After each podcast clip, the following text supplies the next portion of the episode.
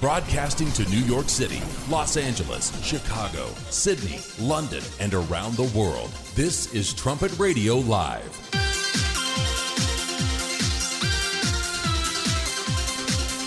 Thanks for joining us here on Trumpet Radio Live on this weekend edition 101.3 KPCG, and we're online at kpcg.fm too. Live link at thetrumpet.com. Coming up on this weekend edition, look at some interesting uh, headlines. Also, some of the programming coming up here over the weekend that you can look forward to on KPCG. Lots of uh, new programs coming out. We'll take a look at a few of those. TheTrumpet.com, and also continue to look at uh, this great booklet, The History and Prophecy of the Middle East. That and more coming up on this weekend edition of Trumpet Radio Live.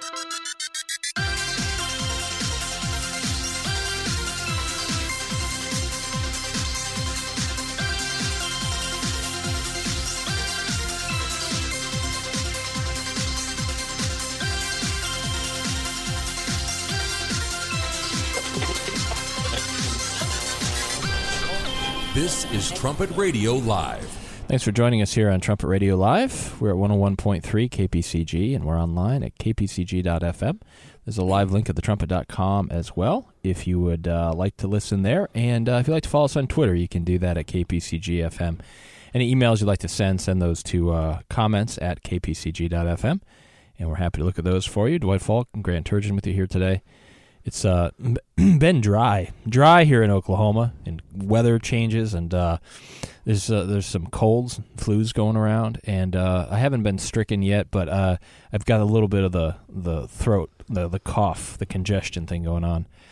Uh, don't think I've uh, become ill, but I'm uh, just with the weather. I think and when I wake up in the morning, it, it takes me a while to get going with the old uh, throat and voice and such. I've been having a throat clearing issue as soon as radio starts the last few days. I don't know if maybe there's too much sugar in my coffee that's just getting that I'm just starting to notice when I have to finally talk in front of a bunch of people. You're uh, uh you're maybe you're allergic to radio. Maybe. Maybe that's what it is. I'm just trying to breathe over here. It's- It's, just, it's difficult.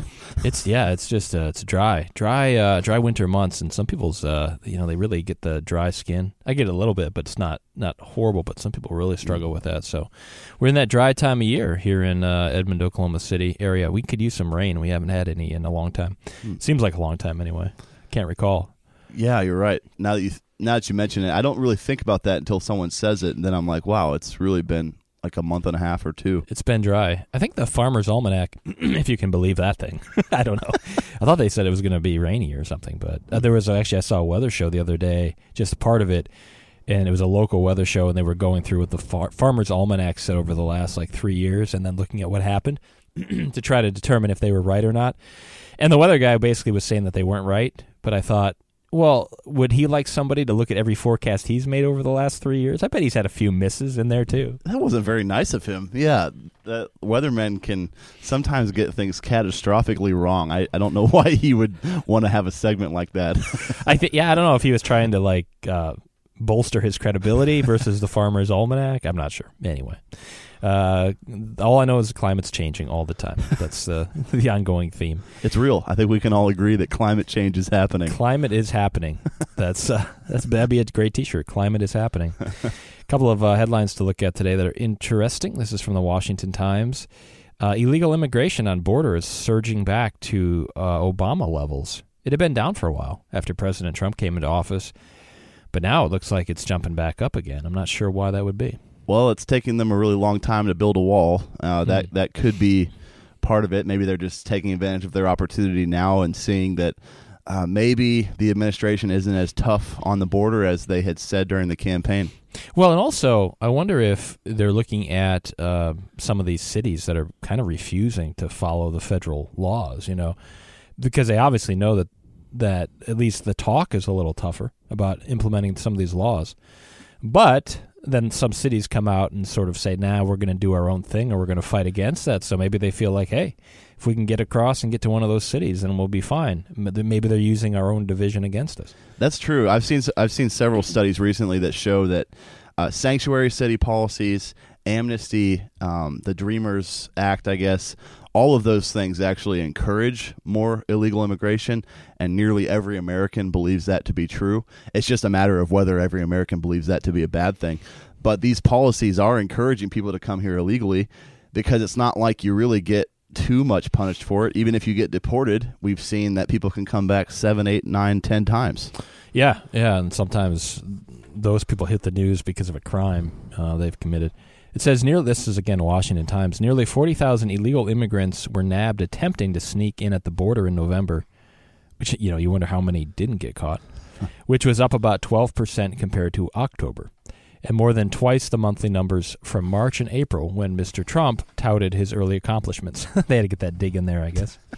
Perhaps just as worrisome for officials is the rise in families traveling together, which surged 45% last month, and unaccompanied minors traveling without parents. That rose 26% in November. Uh, they said, of course, uh, there's an uptick, as they put it, the U.S. Customs and Border Protection uh, in people coming across. So, anyway, uh, uh, those numbers were down for a while, as mentioned, but now they're jumping back up. And uh, where do those people end up? Where are they heading? Not sure, but you know, you can think of like San Francisco, L.A., some of those cities. They seem to be a little more friendly towards that sort of immigration. Yeah, very true, and that is quite a change in the types of people coming over. It used to be more, a lot more common for men to leave their families, come over by themselves. Uh, get a job here, start earning more money, and then send that money back home but it looks like they're starting to bring their families with them, or even children are going by themselves. It obviously makes it a lot more dangerous because women and children are going to have a tougher time making that type of a treacherous journey. And then, even when you get to the wall, it's a pretty big uh, climb and potentially a very long fall down uh, at the parts where there actually is a wall. Mm-hmm. I actually always wonder why we have all this footage of people climbing over the wall but they're still able to do it. It's like we're watching it happen, but we don't see any uh, agents stopping it in those tapes either. Yeah, that's true. I wonder if yeah, maybe they're uh, sort of stationary security cameras. Mm. Somebody wasn't paying attention. I don't know. so that's interesting. Also related to that from USA Today, there's a flood of Venezuelans fleeing depressed country, and uh, they're seeking refuge in a few places. Uh, they say uh, it is 8 a.m. and the line of Venezuelan refugees outside the Interpol office already stretches to the end of the block. Most have just arrived in Lima with not much more than the clothes on their back and are here applying for a certificate to show that they have no criminal record, a requirement uh, for a work permit in Peru. From Mexico to Argentina, immigration agencies are reporting skyrocketing numbers of Venezuelan arrivals, doubling and even tripling the total for previous years. So they're getting a lot of uh, refugees from Venezuela coming into those areas. That's the marvels of socialism, isn't it? When you can't even afford basic groceries, the shelves are all empty. Uh, people are fighting in the streets for those basic supplies. I mean, that's that's what happens when the government believes it can take from every person who has more and distribute it to everyone who has less, it always seems like the government ends up keeping all those resources instead of redistributing redistributing them like they say they will. Yeah, I was wondering if the fact that people are leaving Venezuela and pouring into other countries, if that's pushing immigration into the U.S. too as well.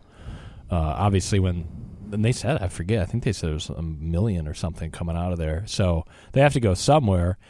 And what what nation is there on earth that can just absorb that many people, give them gainful employment, and everything's a okay? Um, you know, it's it's kind of a matter of uh, where are the resources, and that's where people are going. But then wherever they go, those places lose their resources too. So uh, it, it's not a good. Um, I don't see a good end in sight for any of this because at some point, uh, do you all end up in the same spot fighting over the same resources? It's uh, doesn't seem to have a good solution. America would appear to be the ultimate destination for most of those people, and then some of these other countries might just be a stopover point. What better place to come than America if you know that you can immediately get welfare benefits? Uh, you can maybe even be caught and assigned a court date, but no one's going to make sure you show up, and then you can just disappear into the country. Because of so many of our backward laws and policies, it's really attractive for those people to just come here. Eventually, we'd run out of resources. I'm sure. It's not like we don't have a debt issue in the U.S. already. But, well, that's uh, so much of that is just from the welfare state, and why would we make that even larger by including illegals into it? There was a fascinating story this week. Speaking of uh, welfare state, they found old footage of President Reagan talking to uh, the Queen, and that was uh, boy, it was uh, obviously years ago, but it not. It was. I think it was. Uh, what was it? Early '90s, maybe Mhm, when they were probably. they were talking, and and they were talking about uh, how it was going to be harder for the next generation to thrive and survive financially. And one of the things that they pointed to was the sort of the welfare state and the fact that you know people are wanting all this uh, uh, welfare, or even even uh, just the pay scale, and everybody wanting more and more and more and more, and eventually uh, your wants exceed what you have to give. And I think they were pretty clear minded in talking about that. At some point, whether it's a nice thing to help somebody out or not, uh, resources run dry, and then what do you do?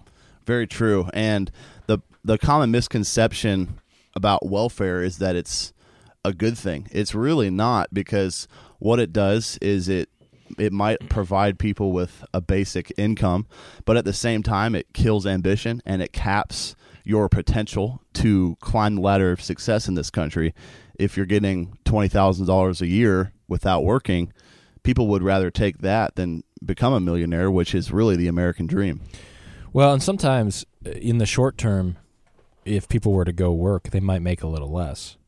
Short term, but if you stuck with it long term, you would you would do better. And uh, it's it's nice to have a safety net to help people temporarily get back on their feet. When it becomes a lifestyle, that's where it really becomes a drain on society. and there does have to be a lot more thought put into uh, how you deal with people on welfare, especially because of how much fraud there is. Those people are still allowed to vote, and who are they going to vote for but the party that just throws money at them? I mean that, and it's not the politicians' money to give away. They're taking that money from people who are actually working, and they're giving it to those who are not. That is an unjust system there, and there has to be something with that where if you're not a contributing member of society, you shouldn't be allowed to just vote for those who are going to just hand you out the most money. Yeah, it's uh, uh, it gets to be a big problem after a while. So, uh, and like you say, it, it's hard to keep the voting, I guess, honest when it's sort of it's sort of bribery in a way. So, uh, anyway, interesting there. Just uh, lots of people looking to get to better places, including getting out of Venezuela, and uh, and it is a great point you bring up about the government there. I mean, they're socialist, right? Um, how has it worked out? Because they teach socialism here in the U.S. in a lot of ways and kind of hold it up like it's a great thing. Bernie Sanders was a candidate for that, uh, and young people seem to like it. Um, well, take a look; it's already happening. Like there's there's a great example of it happening today, and it's not going well. Right. And the common myth there is that uh, it, democratic socialism is somehow a way better version than just regular socialism. Basically, it means that the people chose the leader who is a socialist. That's actually what happened in Venezuela under the late Hugo Chavez. He was also democratically elected. That didn't work out so well. So just because someone like Bernie Sanders then calls himself a democratic socialist doesn't mean it's changing his goal of crushing small businesses. He's taking nearly all their money in taxes. Uh, people like that have a goal of maybe like a seventy percent death tax. It's it's really about the government just hoarding money from people who uh, they don't deserve to be taking that money from. Yeah, I don't think anybody w- ideally would want to be in a system where some governing body takes everything and then they decide how to distribute it. Talk about talk about being well, the that's the old expression, right? A government powerful enough to give you everything is powerful enough to take everything away. Mm-hmm. And so people that are living those sorts of situations, like in Venezuela, are trying to get out. And as it says, they're they're getting out with just the clothes on their back. Yeah. So you can see how desperate they are to leave. Very true. And again, this might sound like a great policy or a great system in the short term for those who are not working or who are not t- uh, successful for the time being because they're just getting money that they didn't have to earn. But God help you if you ever start to become a success because uh, then all of a sudden you're losing 70% of your money in some cases. How is it ever ethical for the government to take that much? Yeah, it takes away the drive of uh, people to improve too. Because if you know, well, if I do, if I hit this next tax plateau, then there goes all my money. So, yeah, definitely uh, a lot to think about there. Uh, here's a uh, continuing story there from California. It's from Reuters. Vicious winds to test crews battling the California wildfire this weekend. Well, we have uh, quite a few listeners there online at kpcg.fm and thetrumpet.com, and hopefully everyone's doing okay. Uh, says the fires have caused schools to close for days, uh, shut roads, and driven hundreds of thousands from their homes into shelters. The fires are also responsible for the poor air quality throughout Southern California. Sometimes they have problems with that anyway, but this this doesn't help. And forcing some commuters to wear protective face masks, according to local media. So, quite a few problems there with the fires. They're not under control yet. More winds this weekend to uh, make it more challenging. One firefighter has died uh, so far, and as it says, many people have been put into shelters. Uh, hundreds of thousands have been at least forced from their homes, and then uh, school closed for days, roads shut, all those things. So it's taking quite a toll in Southern California. Yeah, it's affecting nearly everybody, and just the the potential amount of damage is staggering when you consider the many tens of thousands of structures down there, the billions of dollars that would be lost if any of those structures started to get burned down. It's like it is pretty much to the level of absolute catastrophe. Millions of people displaced, tons of businesses closed down, a lot of money lost, and it's going to take years to repair all that if if the potential for damage is fulfilled. It's such a beautiful area. It's sad to see uh, that happen out there with those fires. Um, we we've been out there a few times, my family and I, and always enjoy the beach. And uh, my son asked me the other day because we were looking at some of the fire footage. He said, "Could the fire burn the beach?" I said, "I don't think so." I said, "It could burn stuff on the beach. I don't think it would. Uh, I don't think there's anything to burn in sand necessarily. The sand can't get much hotter. Yeah, it's it's. I don't know what you do there. Maybe have a big diamond, I guess. But uh, but I said, yeah. I mean, it, it could burn all the way down to it, and and all those beautiful homes and beautiful, really trees and a lot of that that's there on the beach. And so, anyway, you hate to see something like that happen, but um, but again, it's uh, you know you have to look and say, well, is California being cursed? It sure seems like, in a way, it's the most blessed area in general. It has been, but now it's it's just having one disaster disaster after another. And uh, the trumpet.com has some good write ups about California. Is it being cursed? Why would it be cursed? Uh, some things to look at there. Yeah, and especially considering the time frame, how radically it has changed in the last four decades, where there's now probably five or six million illegals in the state, and the earthquakes have increased dramatically. The immorality and the lifestyle has increased. All kinds of uh, policies have been put in place, like legalizing mec- recreational marijuana, for example. The pornography industry thrives there. Hollywood thrives there. So many things that add up to uh, just a lot of curses, and you could see why that might be happening. There are a lot of potential causes for that. Yeah, I mean, and I think with some of these fires, they don't totally know the cause yet, or they're still looking at that. And um, you know, even you mentioned like say the recreational marijuana. Um, you know, just think about how many accidents could occur when you start all being altered in your mindset. I, you know, have no idea if it had anything to do with anything, but just in general, if you have a community that's uh, you're not sure what mental state they're in, whether it's a car accident or something else or carelessness that could lead to problems, uh, you could bring a lot of problems upon yourself. You know, outside of say, you know, you're doing something wrong and it's this very specific uh, curse that's put on you. You can you can bring a lot of curses on yourself by just being foolish and doing bad things and things that are just not wise. And so that's something to consider too. Absolutely. Think about how mad those people in Las Vegas got when uh, they ran out of recreational marijuana in most of the stores for some reason. They pretty much had a riot. That's that's a side effect of marijuana: increased uh, irritability and anger. This is a society that's already uh, tense enough, and to add in a substance that is going to make people even more likely to explode at the slightest provocation probably isn't the solution to that. Yeah, that, that they did get upset when that stuff wasn't there. Uh, here's a here's a story from Fox News. I think it's interesting because it just highlights the fact that Israel is hated in the Middle East. Miss Iraq forced to flee country over Instagram photo alongside Miss Israel. Yeah, here you go. Miss Iraq, Sarah Idan, and her family had to flee their homeland after receiving death threats over a photo she posted online last month. Why? Because Idan posed with Miss Israel at a Miss Universe International beauty pageant. People did not like that at all, so she had to flee the country. Yeah, and it's sad too because if you just look at the fruits of how Israelis treat Arabs versus the other way around, um, there's really no reason for so much hate toward the Jews. It's not like they are doing things. Uh, they're not committing violence that would invite this type of behavior. You know, if there are uh, terrorist attacks, the hospitals treat people based on who is the most injured, regardless of if it's a terrorist or if it's an Israeli citizen. They will they'll treat a terrorist ahead of a citizen if he is more badly wounded. What do you think would happen in an Arab hospital if you had injured Jews in there. It would be a pretty different situation, for example, there. Yeah, I think I think you're right. The in this picture that was posted, uh, Miss Iraq posted this. Uh, the caption said under the photo, "Peace and love from Miss Iraq and Miss Israel." In another Instagram post, Idan apologized to those who thought the photo was harmful to the Palestinian cause, clarifying that it was not a political statement, but instead meant to express hope and desire for peace between the two countries.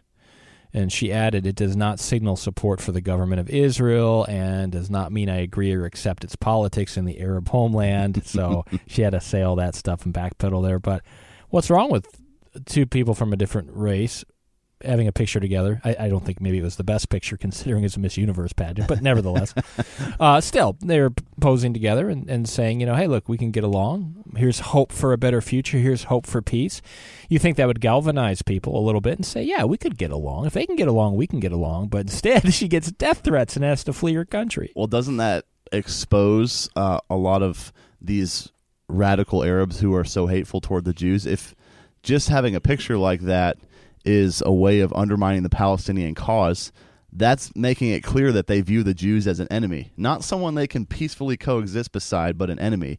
And who else in all of history has to uh, kowtow and bow to an enemy like that unless they've been militarily defeated and enslaved? The Jews are in a superior position uh, militarily, economically, financially. They're much more. They're much more prosperous. They're much more well defended they would easily win any type of battle that took place, and yet they're being forced to act like the slaves in that situation. They haven't been conquered by the Palestinians, so why are they having to give so much up? Well, and two, Miss Israel wasn't forced to leave her country. She wasn't given death threats over it. Exactly. You know, it just it just shows the the mentality there. So to say that there is there was some sort of peace process in the works, I mean, yeah, right there was not not not for real. It was a you know let's see what we can get before we get strong enough to attack militarily. Well, isn't it Hamas that still has in its charter the extermination of the Jews as one of their goals? Uh, you would think maybe that could be on the bargaining table, couldn't it? couldn't that be part of the negotiations? Uh, how about you change your desire to wipe us off the map, and then maybe we'll give you something back in return? Yeah, really, uh, really uh, bad deal over there in the Middle East, and it continues to be volatile. And we'll talk more about that later on in the program as well. Um, there was a trumpet brief sent out yesterday. If you don't have, if you don't receive those to your inbox, you can sign up for them at thetrumpet.com. They are free and they come pretty much uh, Monday through Friday, and they give you a little synopsis of some things that are happening. And uh, the one from Thursday was sent out by Joel Hilliker, and he talked about just the changing uh, morality, I guess, if you want to call it that, of the U.S. it's hard to define it. It's this moving, moving uh, uh, target, I guess, for what's right and what's wrong in the country. And so, a really interesting trumpet brief. Make sure you read that. And this kind of ties into it. This is a write up from um, the Bleacher Report.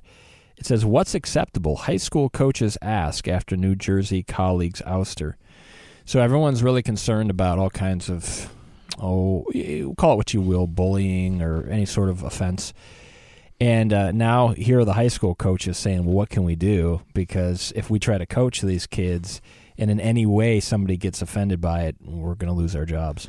Yeah, that, well, this is just the the trend of turning our children into snowflakes and wimps, though, isn't it? That's just what we've been seeing constantly. That's why colleges are in the state that they are where people go into full meltdown mode if they hear so much as a differing opinion. How how can a coach ever help the team achieve its common objective of winning a championship? That's usually what they're going for. If the players are not allowed to be told they're wrong and they need to change something, if they're not allowed to be told, "Hey, you know, wake up, start getting to practice on time, start getting your grades up, start running the plays like I say, or you won't play at all. Those things should not be considered bullying. That's part of sacrificing for the good of the team. And I'm sure there are some instances where things might be a little rough, but in general, um, you know, people are really getting scrutinized for what used to be just considered basic coaching. Uh, for example, if you were late to practice or you didn't run the play right or you just had your head in the clouds, you run sprints as a punishment.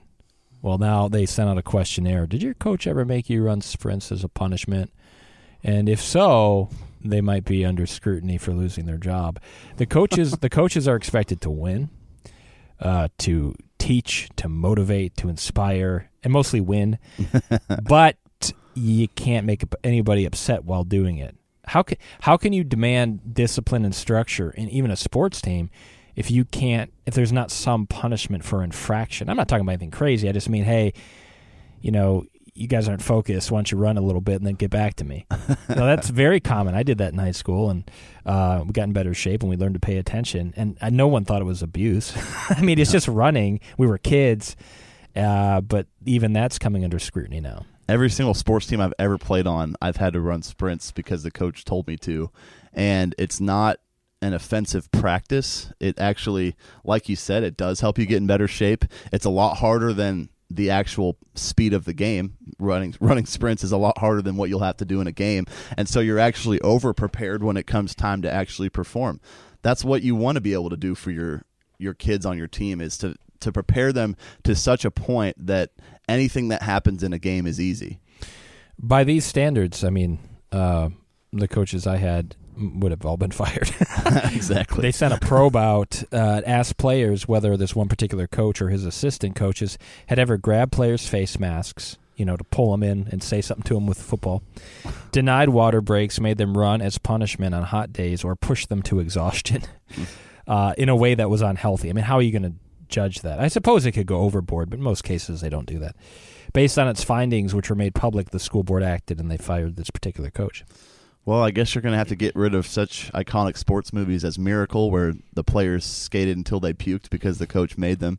I mean, they they they pulled off the most gigantic upset in Olympic in Olympic history, probably beating the Russian team. If that is off limits now, then I guess you have to totally erase those moments in history as well where a coach pushed his players to be great. That's that's so inspiring, yet we're trying to tear all that down. It makes no sense and it's not going to be good for the character development of those kids in real life either. Yeah, whether it's a, a coach on a sports team or a teacher in a classroom, if they're going to get the most out of the students, they do have to they have to push you beyond your what you think you can do a little bit. I mean, within within reason, obviously, but there's no way you don't show up to the first day of whatever sport you're playing ready to go. Usually, you need to get into shape, which means you need to run, and you're not going to get in shape until you run to the point where it is uncomfortable. If you just if you stopped running as soon as it was uncomfortable, I mean, no one would do more than you know 15 yards because you start breathing heavy and you start going a little bit. It it takes a while to get through it. Uh, denying water breaks, I don't know about that. I, I, remember having to run wind sprints in basketball, and the coach telling us to stay away from the fountains, mm. you know, until later. So I don't know. Is that cruelty? I mean, I, nobody died. No. Some some guys didn't like it, some guys quit. But the guys that stuck with it got a lot better. Yeah, and it's the same in uh, the military, especially in some of these specialized units. Uh, they're they're treated like absolute dirt compared to these these guys on these sport teams. So if we're going to just start criticizing sports, wouldn't we then criticize the military? And if we start doing that, doesn't it get a whole lot more dangerous for the nation because we're going to have to lower the standards so much more? Those warriors defending us are then going to be just like an average person in terms of mental and physical toughness. Yeah, and it's really difficult to ask players about the coaches um, because there's always going to be some that are disgruntled. Uh, this one guy that got fired because of what the, some of the players said. Other players stood up for him and said, you know, he he uh, they praised his coaching methods and the positive impact he had on their lives. While at the school he was at, he won four state titles in football, including consecutive undefeated seasons in 2014 and 15. So I you know I don't know what went on there exactly, but every a lot of people stood up for him and said, "Nah, it was fine." It, you know, but every team I've been on, uh, particularly in in high school, there's guys that are disgruntled. I'm not getting enough playing time. I don't like the coach. There's always that. And if you if you gave them an outlet to just vent, uh, a, there'd be people I think on every team that said get rid of the coach.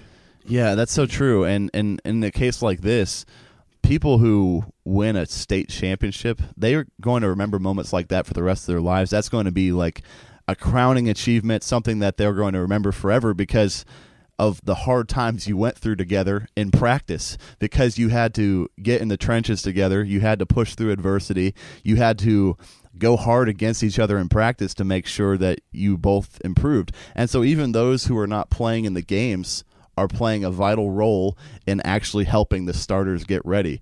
Every person on the team has an important part to play, but obviously those who are not playing much and think they should be are going to be unhappy. That's just kind of how it is, but you shouldn't be given a platform to complain about it. That's not what a team is all about. Yeah, you're right. I mean, uh, people that I played with over the years on those types of teams, um, you, you do form a certain bond because you went through it together, and that's I think something we all look back on fondly is.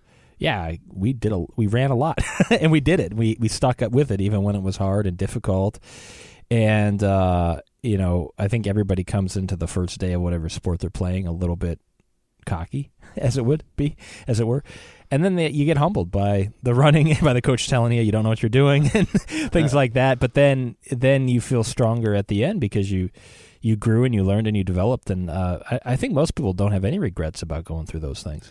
No, exactly. And even even when I, I was playing, I thought there were times where I should have received more playing time. Um, maybe maybe I could have helped the team more during the actual games, but that didn't stop me from showing up to practice and giving it everything I had to either earn playing time or help those who were going to be playing ahead of me to be ready for whenever the games came. There's a there's an important responsibility for every person and you do develop those friendships as well because those are such unique experiences at a high school of several thousand people there's only to, only going to be about 15 or 20 of you going through that season together. That's a unique bond. Yeah. So again, I'm sure there are situations where coaches go overboard. That does happen, but it's getting to the point now where anybody that comes forward and says, you know, they were offended or they had to run too much or whatever. Now coaches are being investigated. I, have been thinking about some coaches, uh, not you know specific ones, but just the coaching field in general uh, instructors, teachers, anybody in a position of authority with all of these allegations coming out about everything nowadays, um, you'd have to be pretty nervous because if what if somebody just accuses you and you they don't like you, they don't like what you did, they don't like your teaching style or your coaching methods. Um, it's that time it seems like where what's right and wrong is shifting so much that uh, it would be hard to feel confident in uh, having success at your job. Yeah, it's so true. And I mean, I've I've even made people run. I mean, I don't I don't see how that is such a horrible punishment. It's actually incredible what a difference that can make in someone's attitude. If someone is sulking and then they run a lap, they're not going to want to run another lap. So they're going to change that attitude and they're going to try to actually uh, start contributing. That it does make a big difference. You can't take time as a coach to sit down with every player individually, give them a hug, and you know speak consoling words in their ear. It's not always going to work that way. You have to help the entire team, and so sometimes you just have to send someone off to run, and then keep on working with the rest of the players who are more willing to be a part of it. Yeah, it's uh, an interesting situation for those coaches. So uh, good luck if you're a coach out there, because it's not it's not an easy world because of the shifting uh, what's right and wrong. Well, then there's these people who are pushing all of these changes now, and they're the ones who are on the witch hunt. The thing is, it's going to hit everyone at some point. You know, all the people rushing to judgment about the sexual assault issues and then about coaches being too cruel. You're taking out every group in society, and at some point, you're going to be guilty of something and people are going to chase you down. Is that the type of society we want where we're constantly trying to bring everyone into public judgment and humiliation, it's going to come back to hurt these people who are pushing this so hard. Yeah, and you know, uh, a lot of the accusations they may be very well true for certain situations, but maybe they're not, or maybe there's more to the story. But the fact that people are so quickly being jettisoned from a position or a job without, it seems like really much of a trial. uh, that's the unnerving thing. You know, why not? if if it's a dispute between a coach and a kid, well, why not talk to both of them and say, okay, well, give me your side of it. There's probably more there than meets the eye, and uh, uh, so th- that's what's making people nervous.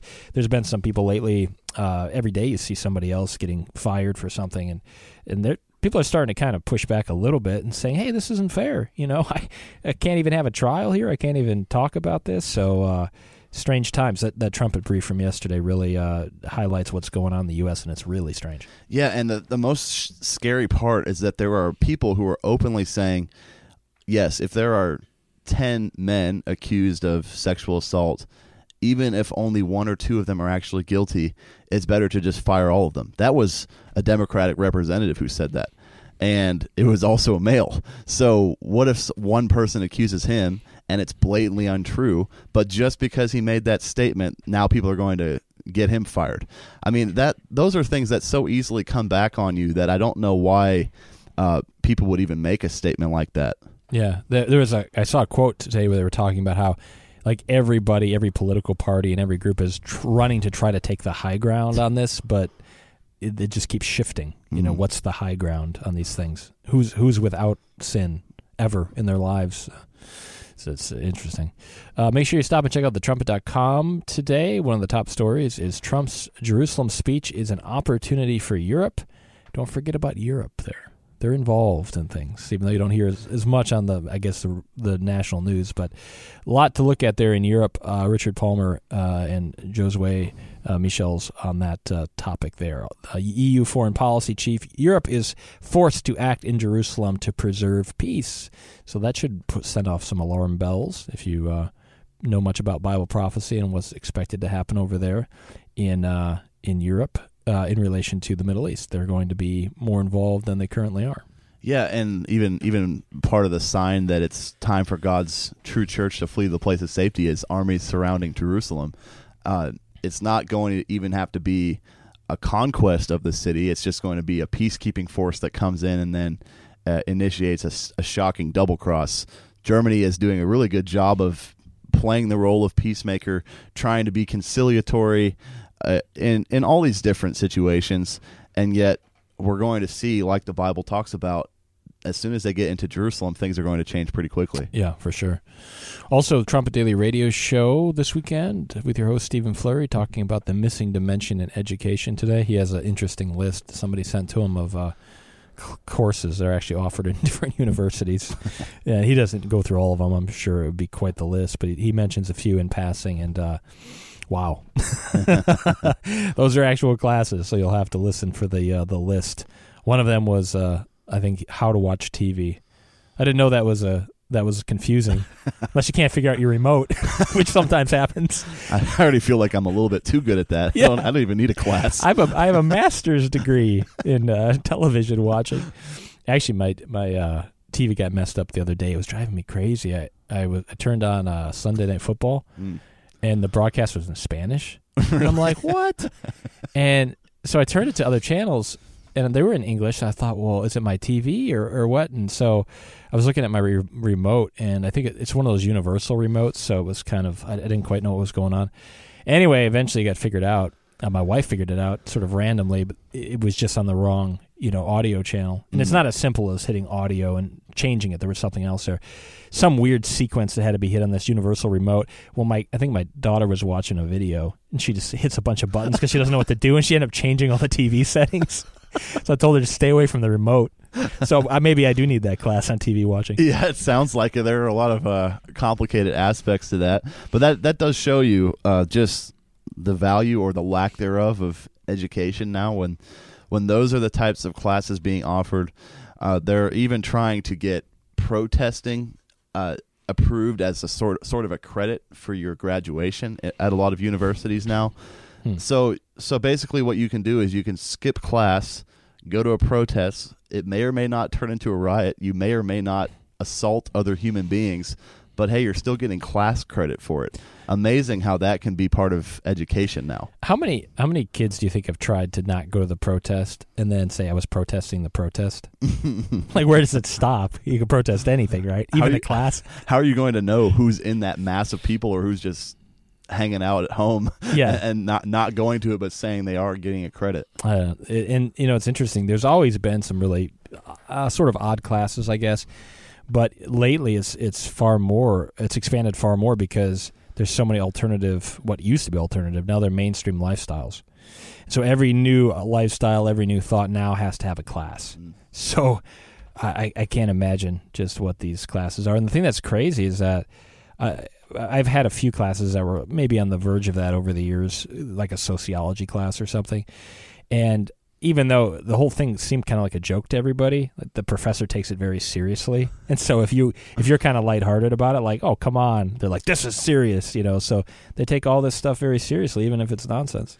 Yeah, very true. And and you think about like what would be the most important groups of people to study? It would have to be well the founding fathers. It would have to be the the biblical heroes. Uh, but you're not seeing uh, classes about that. You're seeing gender studies. You're seeing uh, studies about every different specific race and every other country besides America, because America's too racist to even really talk about anymore. Uh, we we are dividing ourselves into so many different groups, so many different lifestyles that you have to have classes to explain it. You have to have sensitivity training courses galore to try to help people interact with those who might prefer different pronouns. I mean, it's just it's just so over the edge now to total insanity. That's the education that we're dealing with. And yet, as Mr. Flurry brought out on that radio program, they're still saying we need to be taught about character. That doesn't that doesn't involve God though. Right. Well, if it doesn't involve God, it, it already doesn't involve God right now, and we see where that has gotten us to where we're wasting our time in these types of classes that are not going to prepare anyone for real life. They don't have any benefit whatsoever. Yeah, that was a really good point in the program. Uh, you know, you can think about it too with this uh, changing morality, if you want to call it that, in the U.S. How can you talk about morality if you're going to uh, exclude the Bible from it? Then what is it? And that's what's so strange. It's like, well, we'll decide what's right and wrong, but that always changes. Mm-hmm. So you can't have morals if you're not going to look at the Bible. You can just be an immoral people, which is what's happening. But then then don't sit there and point the finger at somebody else because well everybody's immoral and in the mix. Well, isn't that the problem? Every individual in this country has a different set of morals. Every individual in the country thinks that his particular set is right and superior to everyone else's. There's no common standard. It doesn't really uh, matter what the truth is. It's just about every person's individual truth. People overlook the fact that this country was founded on the pillars of religion and morality. You can't chop down one of those and expect the nation to still be held up. Morality comes straight out of the Bible. You don't find a better book that gives you those principles than the Bible. Yet we have people advocating for a return to character based education without even bringing God into the picture at all. Yeah, and then it gets really bizarre when you don't have a foundation there. Also, the Key of David program, it's a new one this weekend here on the radio, KPCG, and also Set the Trumpet. You can watch the video, and it's on television too. Uh, ties right into what's going on in the U.S. Uh, God's purposes of sex. America has been rocked by sex scandals in recent months, in case you didn't notice. there is a solution, it says. The God ordained purposes of sex should be taught in every home and school. Uh, there's a lot of uh, talk about sex today, and I guess sex education on some level. But again, there's not a lot of talk about what the Bible teaches about sex. Well, yeah, I mean, getting back to these college courses, they have sex education classes, but they're all about all kinds of perversions and they even show graphic videos in class. Is that beneficial? Is that helping anyone's mind or really teaching people the value of sex? Uh, Mr. Flurry in that program talks about the book Missing Dimension in Sex, which is the greatest sex instruction manual ever. It actually shows that sex is to be valued. It's to be uh, a cherished institution within marriage and not just something that we seek out, like he said, alley cats. Yeah, I was just putting it very, very kindly. I think that's how that's how it is Yeah. now. I mean, he's he's just bringing out the way that people approach it. That's why sex scandals are everywhere. It just shows the way that people consider sex as just an instrument of gratification. Well, and even even in this new morality, I guess if you want to call it that, people don't care what anybody does as long as everybody's okay with it. right? That's I mean that's kind of what it is. Like, well, as long as everybody's okay with it. How and when do we ever get to a point that everyone is okay with that particular subject. It's just confusion all around. It is, yeah. Great Key David program. Make sure you check it out. God's Purposes of Sex. That's uh, this weekend. Also, the Trumpet Hour Weekend Review program coming up this weekend, and uh, Watch Jerusalem. So, a lot to uh, listen for. Uh, here's one interesting note quickly from this day in history. 1981, on this day, the U.S. Congress passed a $200 billion spending bill. At the time, it was the largest in U.S. history. Hold on to your hats.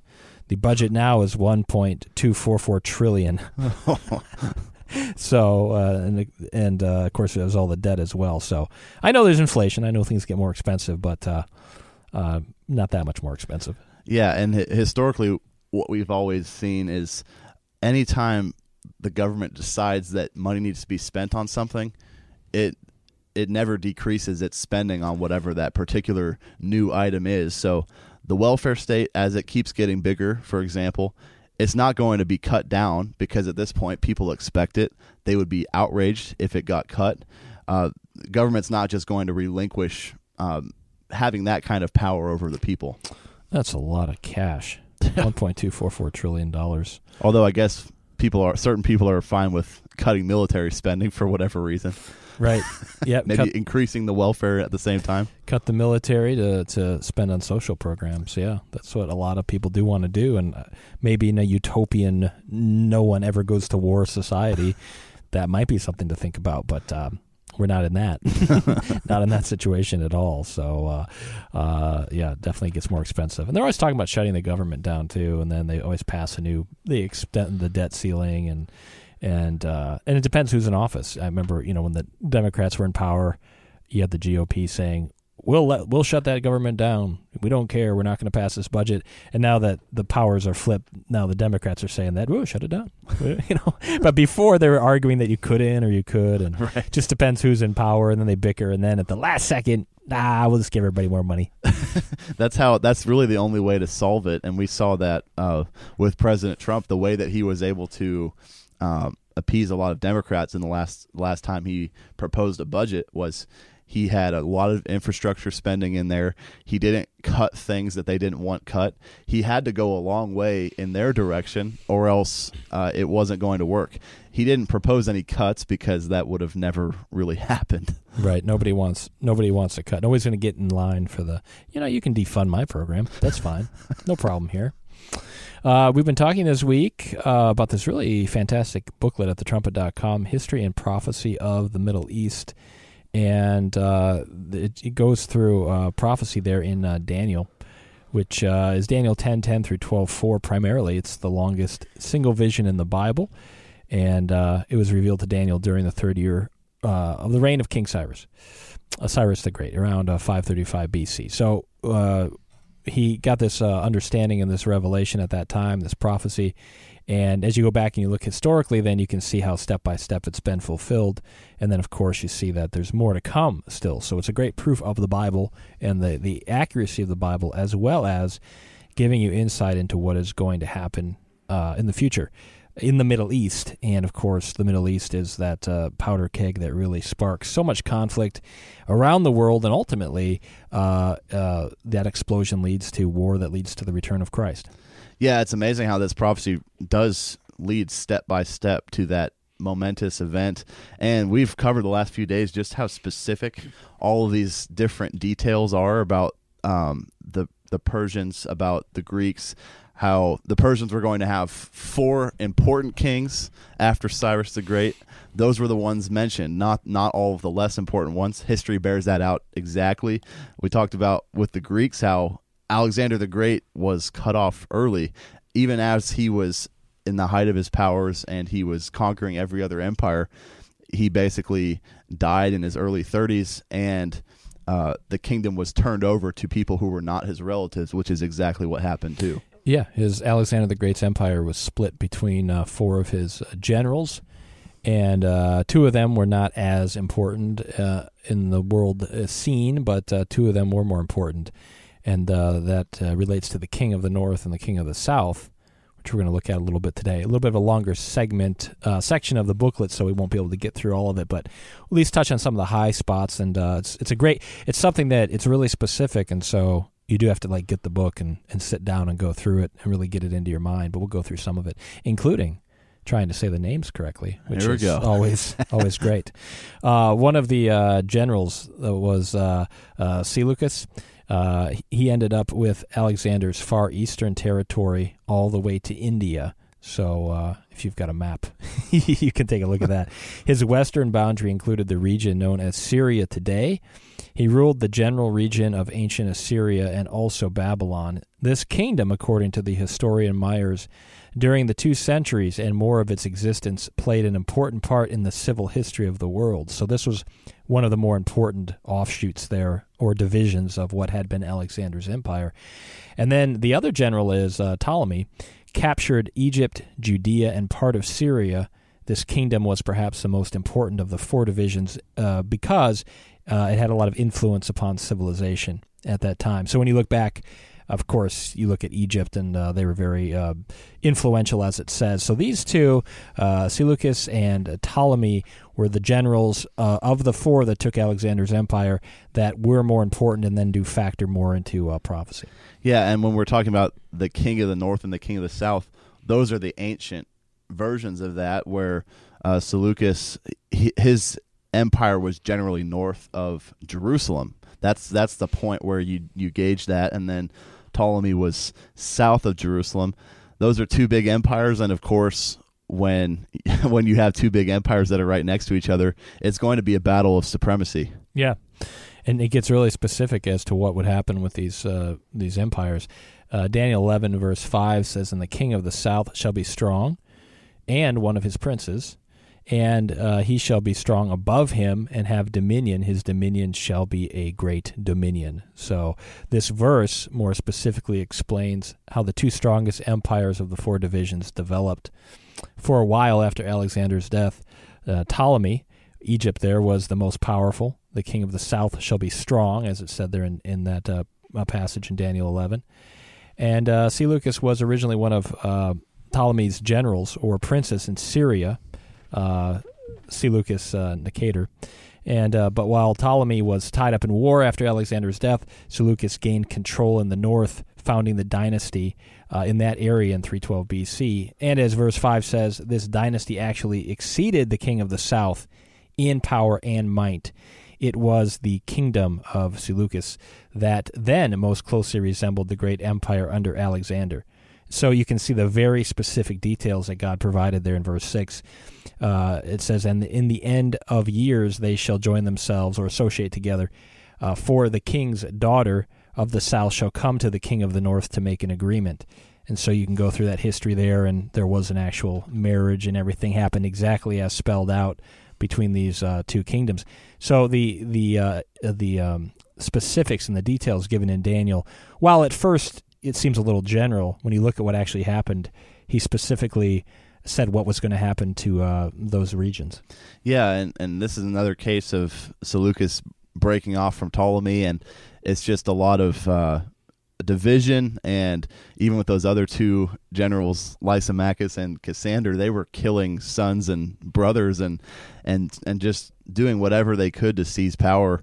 Uh, but of course, it, they sometimes in history you see marriages of convenience where you don't necessarily want to have to destroy both of your empires in a war. So sometimes you just have one side marry the other, which is what you saw with uh, Seleucus and Ptolemy there. Yeah, and uh, all those things were prophesied in this uh, specific prophecy here in Daniel. And so it goes on, it talks about a lot more of those details. And again, it's something that you really have to read over and then read it along with the Bible and say, okay, the, this passage said this, and then look at the historical examples. And what's nice about the history and prophecy of the Middle East is it's done a lot of that legwork and it's kind of put it all together. And you can go to other historical sources too for more insight. But uh, this particular section is really one that you have to sit down and read and kind of look at the details. And it's even good. Uh, some people like to mark their Bibles up a little bit. Uh, it's good to do that as well to remember all these uh, specific details.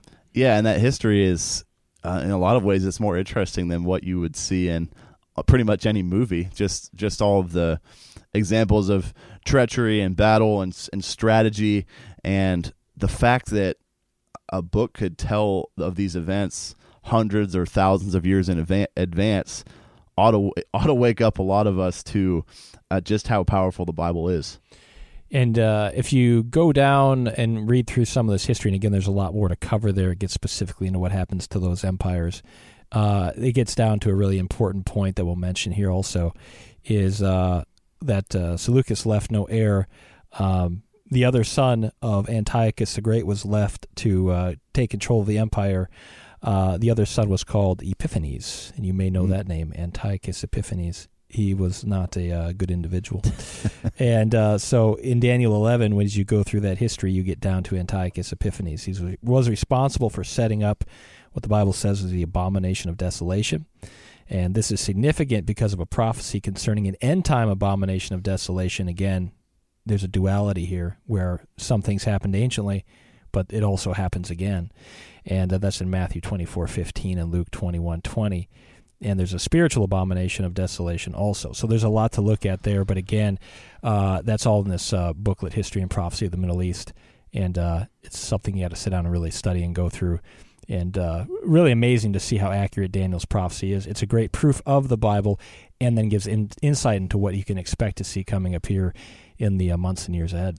Yeah, and the duality is tremendous as well. The fact that there were a king of the north and a king of the south almost 2,000 years ago, or, more than that now. And then uh, just how Antiochus, there's a type of that in this end time, actually, three of them, as the uh, America Under Attack booklet brings out, that you can find out on the trumpet.com as well. Yeah, you can see that uh, as you get into some of these topics, then you need to uh, get into more books as well. So it, got, there's a lot to look at there to understand, but the historical uh, uh accuracy is amazing in Daniel, and then the prophetic accuracy as well. So anyway, there's a lot more to talk about there, and uh, we'll discuss more of that as uh, as time does permit in the future. But uh, make sure you get history and prophecy of the Middle East. That's all the time we have for today here on uh, Trumpet Radio Live. Thanks for joining us this week. Make sure you listen for the Key of David program, the Trumpet Daily Radio Show, and the Trumpet Hour Week in Review. Also, for Grant Turgeon and myself, Dwight Falk. Have a great weekend, and we'll talk to you Monday.